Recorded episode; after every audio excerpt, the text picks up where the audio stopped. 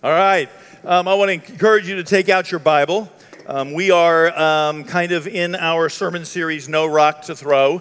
Um, it's uh, obviously taken from a scripture. Uh, the title is taken from a scripture, um, um, and I won't get into the story because it's not part of what's going on today. Um, but here's the deal it, this is about no rocks to throw, okay? The gospel of Jesus Christ is an invitation to people. It is not a club to beat people with, it is not a hammer to hammer people with, and it certainly is not a rock to throw at people to stone them to death. Last week, we talked about stoning, what it meant, where it came from, how it is, what took place, how it happened, all the things, even a couple of the, the laws in the book of Leviticus that talked about why they um, took place, okay? But the fact of the matter is, we are here to talk about some of the things that we need to talk about um, as a community, a Christian community, a community of Christ followers in a culture that is assaulting us. And I'm not trying to pick a fight, and I'm certainly not trying to throw rocks, because I learned a long time ago that people who throw rocks at people who throw rocks are people who are throwing rocks.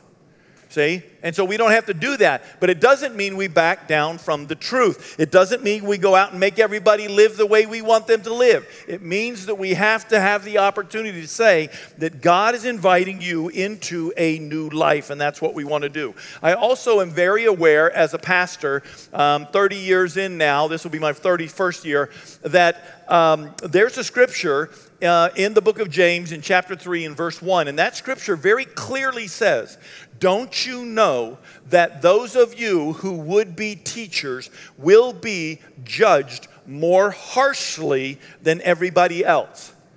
Okay, what that says to me is that God is warning me, you had better get this right. Remember, I shared a scripture from James, and James, excuse me, from Paul. And Paul said, I think it's the church in Galatia, he says, if anybody preaches a gospel other than the one we preach to you, may he be eternally damned.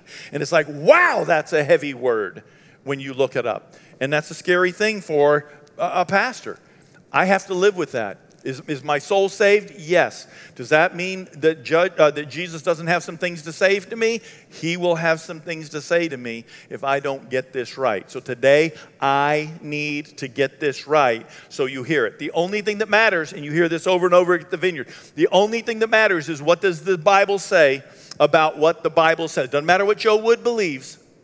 What matters is what does the Bible naturally say about what the Bible says. And that's what we're after. So I want to invite you to go to Genesis chapter 1. I'm going to read a passage from Genesis chapter 1. If you're there on your phone, uh, if you've got a Bible, that's great. It will always show up up here, but I'm always encouraging you get handy with the Bible. It's just fun. I like to hang on to one to read. It's just fun to turn pages and mark it up. But I want to go to Genesis and I want to go to chapter 1. I want to look at the two um, scriptures that recount the creation of Adam and Eve. And that's what I want to deal with today. I want to talk about we don't have any rock to throw at people that live or believe other than this scripture, okay? We're, that's not what we're trying to do. What we're trying to do is invite people into a relationship with Jesus Christ that has an understanding of what's referred to as a perissos life. I'm not talking about health, wealth, and prosperity. I'm talking about John 10 10. I have come that you might have a life and have it perissos, have it abundantly. Okay? God still can say no to you, but if you look up that word, that word means vehemently, abundantly more than those around you. And that should describe our life in Jesus Christ if we're following Jesus instead of our own fleshly desires. Genesis chapter 1, beginning of verse 26 and reading through the end of the chapter. Then God said, Let us make man in our image and our likeness, and let them rule over the fish of the sea and the birds of the air, over the livestock, over all the earth, and over all the creatures that move along the ground. So God created man in his own image. In the image of God, he created him, male and female, he created them. God blessed them and said to them, Be fruitful and increase in number, fill the earth, subdue it, rule over the fish of the sea, the birds of the air, and over ever, every living creature that moves on the ground. And then God said, I give you every seed bearing plant on the face of the whole earth, and every tree that has fruit with seed in it, and they will be yours for food. And to all the beasts of the earth, and all the birds of the air, and all the creatures that move on the ground, everything that has breath of life in it, I give every green plant for food. And it was so. And God saw all that he had made, and it was very good. And there was evening, and there was morning, and there was the sixth day. That is the end of God creating creation. On the seventh day, he rested. And so the pinnacle of his creation was Adam and Eve. Now let me jump down to Genesis chapter 2, beginning at verse 15. The scripture says, The Lord took the man and put him in the Garden of Eden to work it and to take care of it. And the Lord commanded, uh, excuse me, and the Lord God commanded the man, You are free to eat from any tree in the garden, but you must not eat from the tree of the knowledge of good and evil, for when you eat of it, you will surely die. Then the Lord God said, It is not good for the man to be alone. I will make a helper suitable for him. Helper suitable or suitable helper is one word. That's what we're focusing on today. A suitable helper. And I would encourage you to circle that. I'm going to share the Greek with you, the, the, um, yeah, the Greek with you. We're going to look at what it means and we'll look at why it means what it means. And then we're going to press into it, okay? So the Lord said it is not um, good for him to be alone. Now, the Lord God had formed out of the ground all the beasts of the field, all the birds of the air, and he brought them to the man to see what he would name them. There's a whole other sermon there. And whatever the man called each living creature, that was its name. So the man gave names to all the livestock, the birds of the air, and all the beasts of the field.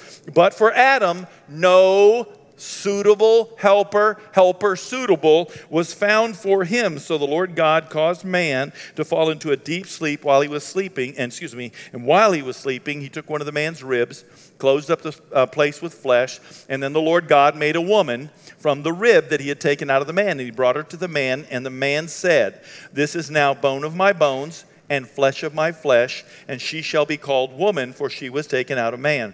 For this reason, a man will leave his father and mother and be united to his wife, and they will become one flesh. The man and his wife were both naked, and they felt no shame. And that's the passage that I want to look at today, and I want to look at some of the words that are in here. And when it's all said and done, I want to talk about some things that it's okay to push back on, but I do not have a rock to throw. I have an invitation. The gospel of Jesus Christ is an invitation to me in my filthy sin, just like anybody else in this world.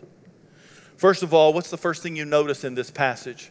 As you begin to read, the word Genesis means beginning. So, in the beginning, I don't know what Hyundai was thinking when they created a Genesis, because that wasn't the beginning. GM had been building cars long before that. So, that's a whole other sermon as well. But what's the first thing you, you notice? The first thing that I notice in this thing is the scripture says, Then God said, Let us. As a young Christian man in 1977 who began to read his Bible, I looked at that and I thought, It says us. It says us right there. Let us uh, create man in our image. And in our image, we will create. And, and there it is. And I began to understand and look at this thing. The word there is Elohim. Okay? The word El means God. So whenever you read your Bible and you're reading it, it says like Bethel or Bethel, okay? That's Bethel. Okay, it means house of God. El is God. And so if you go into the Old Testament, you'll see a whole lot of names that are like El something. Okay? But it means the God of. Okay? Elohim is one of those gods. Elohim means God who is all powerful in creation, in making things happen. give you an example. We really do not know the name of God. Jehovah is not really the, the actual name of God, okay? Except that we know that, that uh, Moses came to God and he said, Tell me your name. And he said, Okay, I'm going to tell you whole my whole. I don't think he had, he had the ability to write it fast enough, okay? I am the Lord, the Lord, infinite infinite in mercy and grace and wisdom and knowledge. And he just goes on and on and on for a couple of seconds. It's like, write that down, Moses. Write that down. But most often, when you're reading your Bible, and if you've ever seen one of those cards that has the names of God on it, the names of God have to do with how God interacted with somebody. For instance, Jehovah. Okay? Jehovah.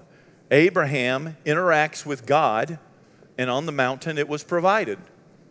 So that's the name he gave God. On the mountain, the Lord God will provide. And he worshiped on the mountain, the Lord God will provide. And pretty soon we find the God of Abraham, Isaac, and Jacob. And he's, he's, he's referred to as the God of Abraham, Isaac, and Jacob. Okay, and they begin to follow him. So, so you see that going on. Well, Elohim, El is God, but the I am at the end of it, okay, is actually plural. And so we say, wow, we really don't know very much about God in all reality except what he reveals to us in his scripture. I don't know if he sits in a lounge chair. I don't know if he sits down. I think I know that he doesn't sleep because the psalmist said he neither sleeps nor he slumbers. Okay? So I know that. But I don't know. I, does he have a toaster? I do not know. Because I was created by him, I did not create him. And so I only know what he reveals to me. Now, as we look at the, the Hebrew Bible, or what's referred to as the Tanakh, not the Torah, okay? I'm talking about the, the Torah, the wisdom literature, the minor prophets, the major prophets, all of that, the Hebrew Bible. The word Elohim is used of God uh, 2,570 times, I believe, uh, approximately that many times. And so that's how many times he's referred to as Elohim. Does it matter? Yes, it matters. God says, let us make man in our image and in our likeness likeness. And so, um, as God created us in his image, we bear the image of God. Now, I will be somebody that will tell you that believes with all of my heart, not just in our character.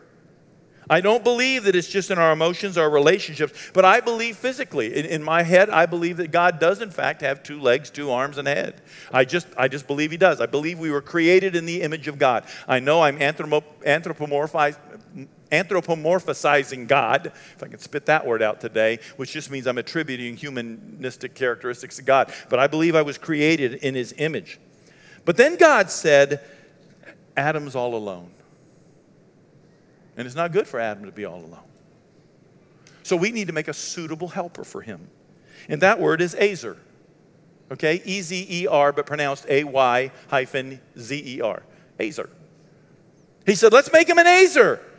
Adam needs an Azer. Let's, let's get him an Azer. Let's get him a suitable helper. And that is Strong's Concordance word number 5828. And, I, and you're like, what is 5828? It doesn't matter.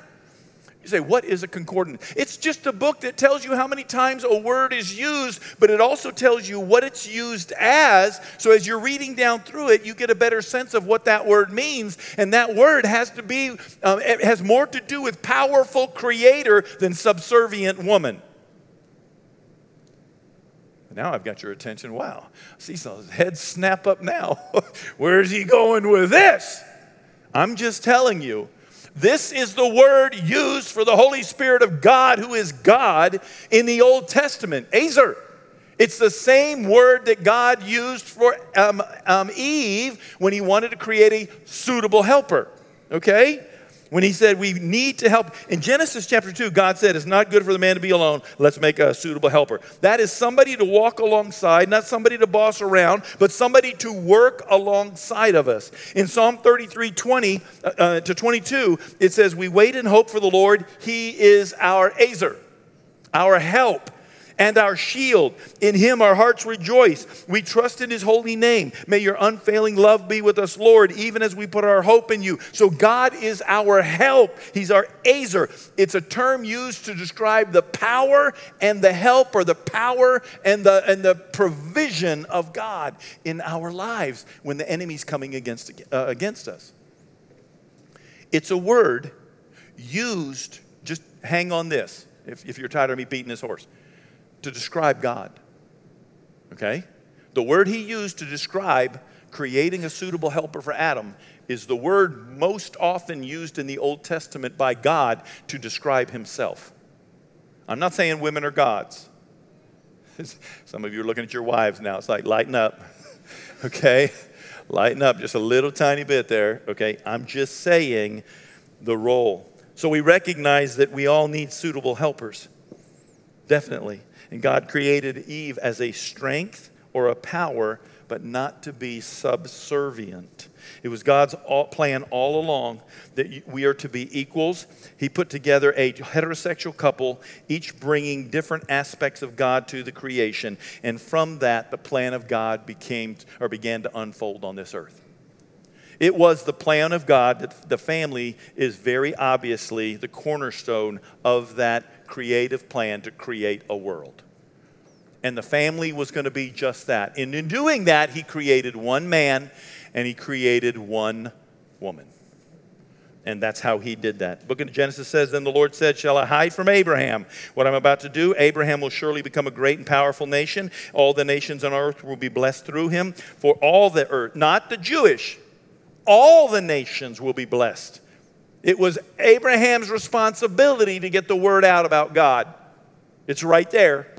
Okay? For I have chosen him that he will direct his children and his household after him to keep the way of the Lord by doing what is just and right, so that the Lord will bring about for Adam what he has promised him. So the very, the very plan of God is beginning to unfold on this earth. Not that it didn't through Adam, not that it didn't through Eve and their children, not that it didn't through Cain and Abel and Seth, not that it didn't, that it didn't through uh, Noah, but the plan of God is so visible in his relationship to Abraham when he says, I want you to be godly people, I want you to raise godly children, and I want you to push back, it would say, against this world because I want you to teach the nations of this world. I don't want them teaching you, I want you to teach them. And so we see this going on. The family is obviously the cornerstone of his creative plan. Number two, a spousal relationship was to reflect God's love, care, provision, and protection for his bride. That was, that was the plan uh, marriages are supposed to be a reflection of God's relationship to his creation. He's the groom, we are the bride. See? See how that works? That's, those are God's words. Those are not my words. Don't take my word for it. God did this, not Joe Wood. No rock to throw, so don't throw rocks at me, please. Okay? This is God's plan. He says, For this reason, a man will leave his father and mother, be united to his wife, and the two will become one flesh. Look what he says. This is a profound mystery, but I'm talking about the church. I'm not talking about husbands and wives. And yet he, he, he did a little discourse on husbands and wives, and he goes, Whoa, whoa, whoa, whoa, whoa. I'm talking you. This is how my relationship to you people is going to be. That's what God's saying. One man, one woman in union, reflecting God. One man does not reflect the character of God. One woman does not reflect the character of God. Together they reflect the character of God, each bearing a different part. So men and women were created different to complement each other, not to compete with each other. To complement each other. And I would say, husbands, are you encouraging your spouse to succeed and fly and do things? Wives, are you encouraging your spouse to succeed and fly and capture the world? My wife was a stay at home mom for 18 years. And uh, before it got to 18 years, she came to me and said, I want to go to college. I said, Go to college. Why do you want to go to college? We got a good thing going on. It's all good. We lived in Western Oklahoma, you know, raising horses, chasing cattle, preaching on Sundays. It was great. And she said, I want to go to college. And I said, Well, there's a college straight down that road, 10 miles, Southwestern Oklahoma State University. I said, Go. I wanted to see her dream come true. And then she came home and she goes, I want to get a master's degree. And it's like, oh, really? I've been to school for four years with you so far. the kids, and we had five kids, and it's like, okay. And she's like, I want a master's degree. Why? I want to teach at the high school. She starts on her master's, and it's like, yeah, I don't want to teach at the high school. She's like, I want to teach at the college where I'll tell college students whatever I want to say and I'll tell them how it is, and then I'll go back and sit in my office, and who cares what they think? and I don't have to go to their football games and work the concession stand. It's like, well, there's a plan. There's like four more years of college. I went to school for nine years with my wife while I was preaching and taking care of kids. Listen, don't you want to see your spouse's dreams come true? I made that girl's dad a promise 40 years ago. I said, I'm going to make her feel like the most important person on the planet. That's going to be my goal for the rest of her life. And if she says she wants the moon, then my George, we're getting on SpaceX. We'll do it. I'll sell the car, rent the dogs. I won't sell them. rent the dogs, and we'll move on. But I made a promise to her when I said, love, honor, adore, and, and make her feel like the most important person in the world. The scripture says in Ephesians um, 5 2, 22 and 25 these words. Let me just put them together for you. Submit to one another out of reverence for Christ. Husbands and wives, submit to each other. And then it says in verse 22, wives submit to your husband, uh, your, uh, submit yourselves to your own husbands as you do to the Lord. Okay? Don't like that word, do we? We are a, a rebellious people. Don't tell me what to do. My wife's not in here, so I can say this. Okay. So she said on my tombstone, if I die before you, which is not going to happen, okay? Um, and if it's suspicious, just let it go, okay? Just let it go. Um, but she said, my tombstone is going to say, You're not the boss of me. okay? I told her that I'm going to put on her tombstone, I told you not to go first. Okay? And she's like, Well, you're not the boss of me. I'll say, I'm convinced that she's going to get that sucker paid for without me knowing, you know. And if I'm still around, somebody's going to call me and say, We've already got that done. And it's going to say, You're not the. We don't like to be bossed around. We don't like to be told what, because that's who we are. We are rebellious, God says. And we've got to submit. But look at what it says here Husbands, love your wives as Christ loved the church and gave himself up for her. There is no better picture of how a husband is to lead his home than that statement right there. Get off the throne. Stop saying, I'm the husband, I said so. Get down and wash her feet. Serve your children, not just go make a living and go fishing or hunting. I love fishing and hunting. And some of you haven't asked me to go yet, but you should think about it. It's from the Lord, that's a prophetic word. Um, but I'm just saying, Husbands, loves your wife. God got off the throne in the person of Jesus Christ and came down to this planet and washed our feet, our dirty, nasty, awful feet. God in heaven Almighty, who is Jesus Christ, washed his disciples' dirty, nasty feet and then stood up and said, You saw me do this to you. Now, this is what you need to be doing. So when we say, Well, I'm the husband, you're not walking in Christ. You're walking in rebellion. I want to encourage you. We complement each other. We don't compete with who gets or who's right. We don't do that. So it begins with submit, submitting to each other. Men's reflections, we reflect the aspects of God. We do. Men's reflections tend to be physical. They're stronger, they're providers, they're warriors, they're hunters, they're conquerors, they are protective. Okay? And I'm for that. I'm for that. But you want to talk about man, uh, men being powerful and strong. Give me a break. Have you ever seen a man catch a cold? Holy cow, he catches a cold, and his wife's like nine months pregnant. She's about to go into labor, and he's like, Listen, this hurts. You don't understand. And she's like, No, I guess I don't. And he's like, I, I know you're in labor, but are, are we not having dinner first? Are you not going to make me some dinner? You know, it's like, Wow, come on. Women tend to reflect God because they are strong, they are insightful. They are. They are nurturing. They are caring. This is not better or worse. It's just different. Okay? They are empathetic. They are long suffering. They are smart. They are tenacious. They are full of wisdom and a teacher and a business partner and a buyer and a manufacturer and a real estate mogul and a planner and more. Let's be honest. Have you ever read the second half of Proverbs 31? Come on. I have heard so many preachers, and women were less than dogs back in that day. You know, dogs were here and women were here. And so, you know, you could, you know, and it's like, wait a second. Have you read Proverbs 31? That woman does so much. She is a captain of industry. And her husband sits at Walmart and just tells everybody, Have you seen my wife? Huh? Check that out right there. Okay, it's happening. It's happening right there. Get you one of those, huh? But not that one okay? But get you one of those. Uh, seriously, that's what it says. This idea that women are just supposed to be boss, it's nonsense. Where do we get it? Except the history of saying that's how it is. The picture is we live in a world that was created by God. God created a man, and God created a woman, and that's what God wants. And that's the deal. I don't say that because I'm Joe Wood and have a particular bent, wasn't raised in a Christian home, wasn't raised in a godly home, wasn't raised in a home that had light in it. It was dark. It was dark. But I understand when I do a natural reading of the scripture that God created one man and God created one woman.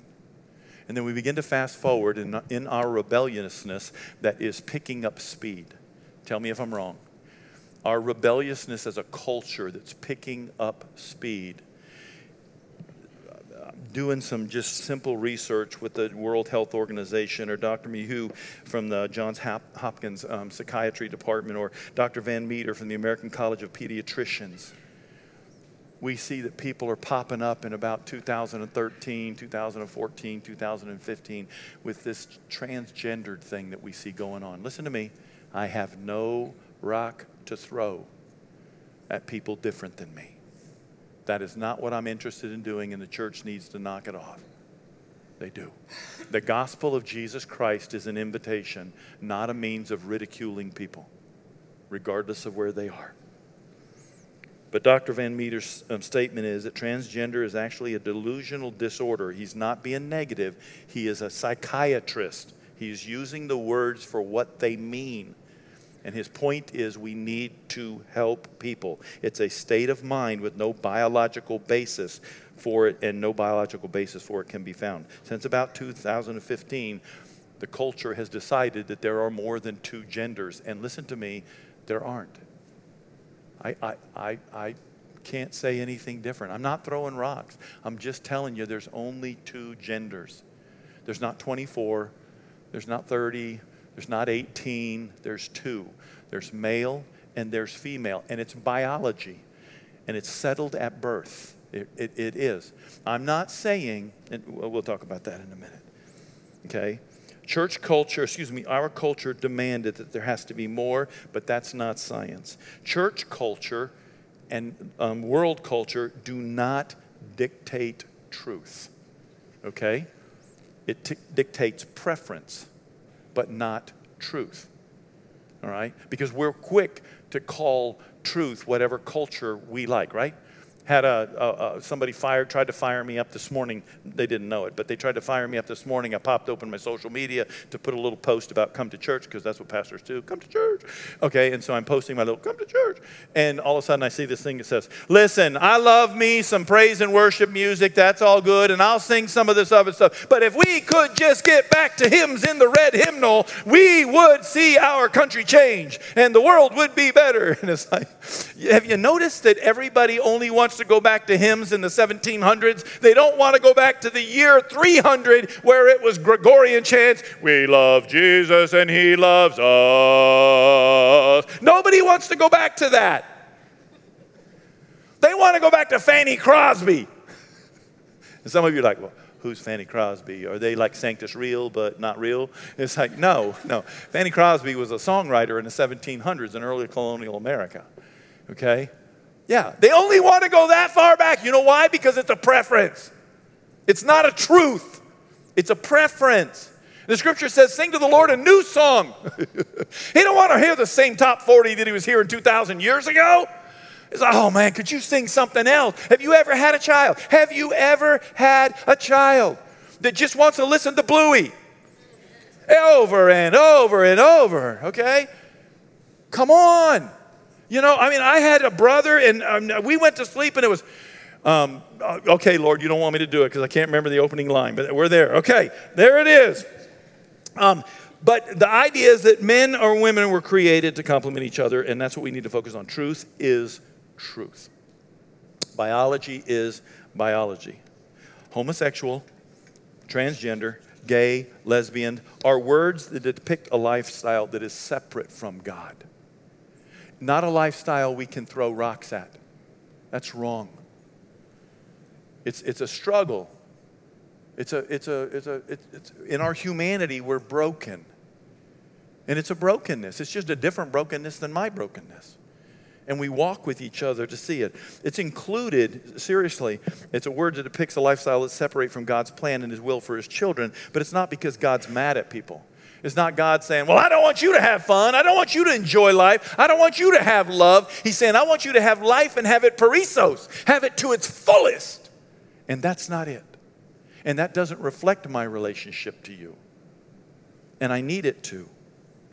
And so we recognize that those, those um, sins are listed in the scripture along with gossip and lying and slander, creating divisions rebellion, idolatry, divorce, stealing from God, unforgiveness, witchcraft, murders. The list goes on and on and on because it includes all of us, because the scripture will show us front to back that every single one of us needs to change. It's a lifestyle of change, not a one time. The transformation from old to new takes place, and then we're off from glory to glory, constantly changing to become more like Christ. And we've got to be willing to do that. Paul says in Romans chapter 12, Therefore I urge you, brothers and sisters, in view of God's mercies, to offer your bodies as living sacrifices, holy and pleasing to God. That's your true and proper worship. Don't conform to the pattern of this world. The world does not dictate, the culture does not dictate truth.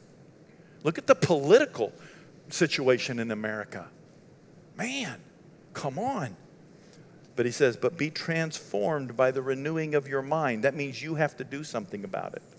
You do. You got to push back. You've got to uh, stop your own personal rebellion. Don't worry about everybody else's rebellion. Stop your rebellion, okay? Stop that. He says, then you'll be able to test and approve God's what God's will is, his good, pleasing, and perfect will. So, bottom line, I have no rock to throw.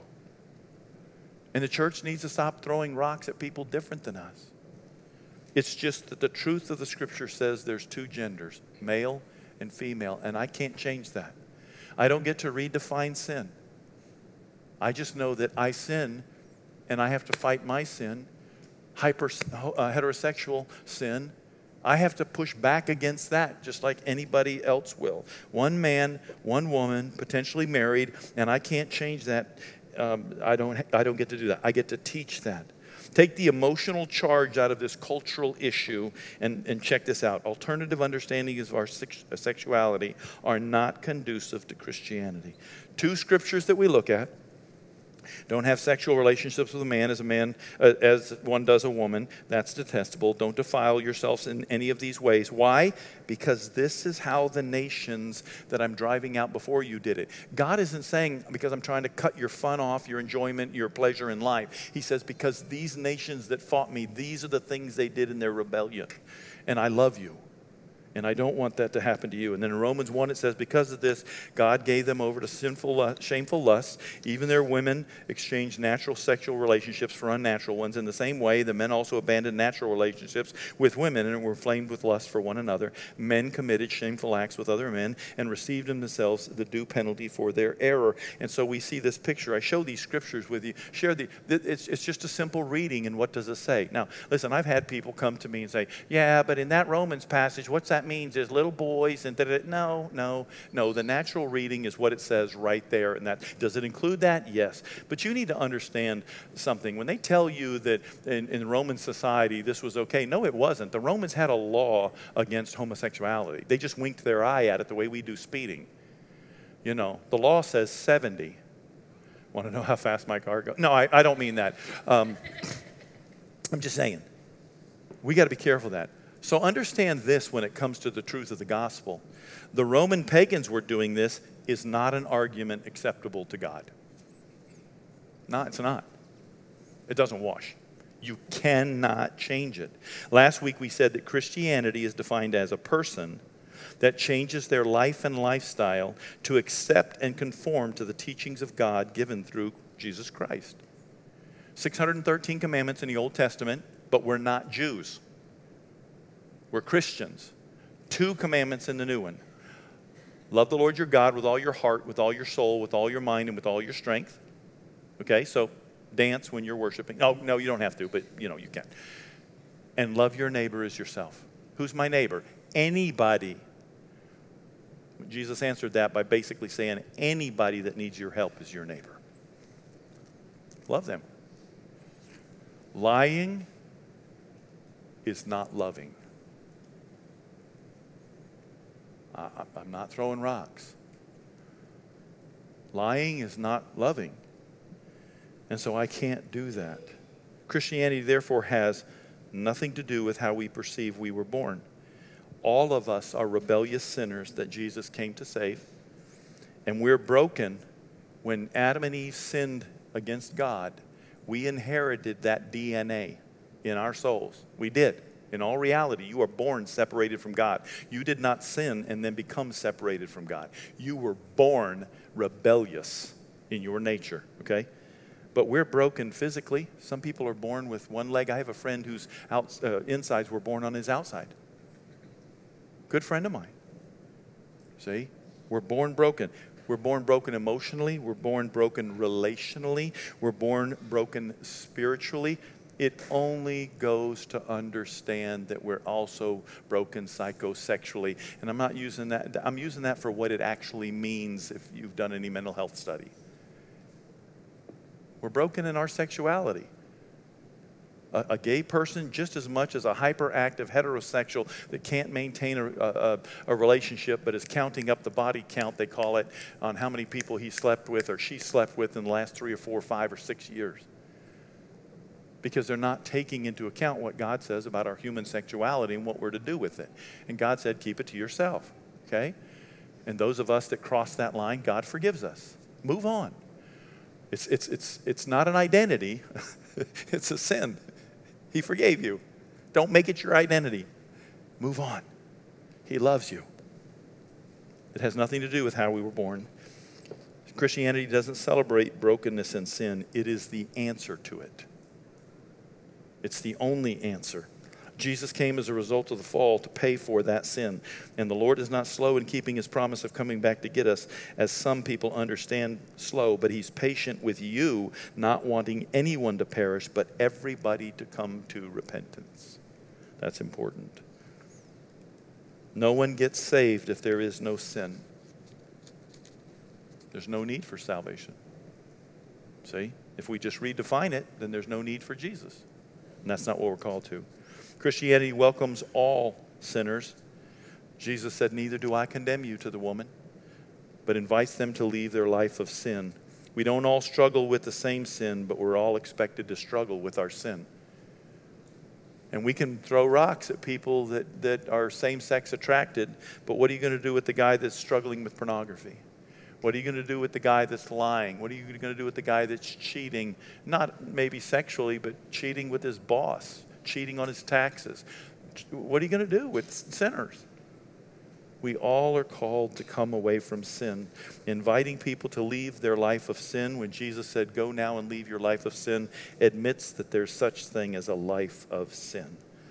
Paul says in Romans chapter 6, But now that you have been set free from sin and have become slaves of God, the benefit you reap leads to holiness, and the result is eternal life. He loves you so much. For the wages of sin is death. And he doesn't stop on the negative. He takes you to the positive because the message is positive. But the gift of God is eternal life in Jesus Christ our Lord. I love you. I forgive you, that says. Amen. You and I are called to be transformed into the image of Christ. Somebody asked me this past week, they said, When you were a pastor, I'm doing a, a, a leadership class, um, a preaching class on Wednesday mornings, and they said, Can I ask you a question? I said, Yeah. They said, Did you ever used to do alliterations? And it's like, Oh, if you just knew me. For the first 10 years of this church's life, I was so sick with alliterations, it was awful. It really was but one that landed on me like a gift from God and, and just woke me up was this one from Romans 12 about the fact that you and I have been called to be transformed. The realization of my salvation brings an expectation of transformation. Want me to do that again? The realization of my salvation. I know I'm saved. Jesus died for me. He loves you or loves me, brings an expectation of transformation. I don't do the things I used to do. I don't talk the way I used to talk. I don't do, I don't say, I don't eat, I don't snort, I don't drink, I don't chase, I don't sleep with, I don't. It changes who I am and brings a transformation. So I have to live a lifestyle of change. I do as a Christian. I'm not pointing at the, um, the, the, people that would fall into the category of gay, but I have to live a, live a lifestyle of change to reflect the teachings of Christ. And I believe this for every one of us. I don't get to live a lifestyle of sin by changing the teachings of Christ. I don't get to change Scripture. I don't get to change what it is. I don't get it, change what it says. I will be judged for telling you the truth or not telling you the truth when I meet Jesus. And I'm, I love you, but not enough to lie to you. I can't do that. There are two genders. Gender is a biological assignment at birth. Your biology is not a mental construct, but how you live it out could be, and that's important. We have no right to throw rocks at people different than us. We're not that church that goes to um, um, funerals and just trashes people. We don't stand on the corner in the university on the soapbox, call people names as they walk by. We don't do that. That's not what Jesus does. I don't think Jesus was Amish either, but still, that's not what we do. We love people. The gospel of Jesus is an invitation into a new life, period. Not the same old life polished up. And we need to share the truth and we need to walk with each other through this life. I have friends that are alcoholics. I'm a pastor, so I get lots of friends. Honest to goodness, young, at the time, 34 year old alcoholic. And I walked with him. And I walked with him. And I walked with him. And I walked with him. And I will continue to walk with him. Same thing is true of any other sin. And I hope people will walk with me when I struggle.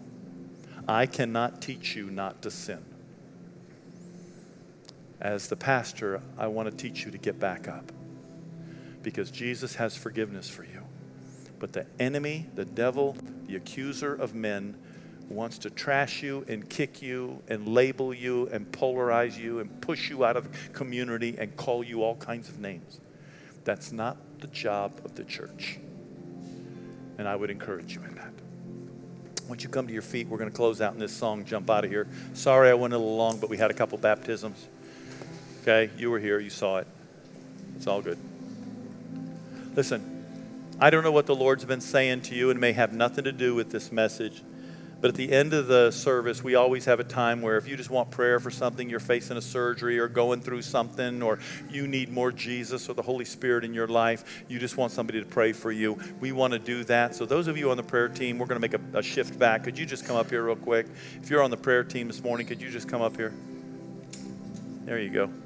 We'll kind of do it old school the way we used to do it. Just come on up. There you go. Good job, Christy. There you go.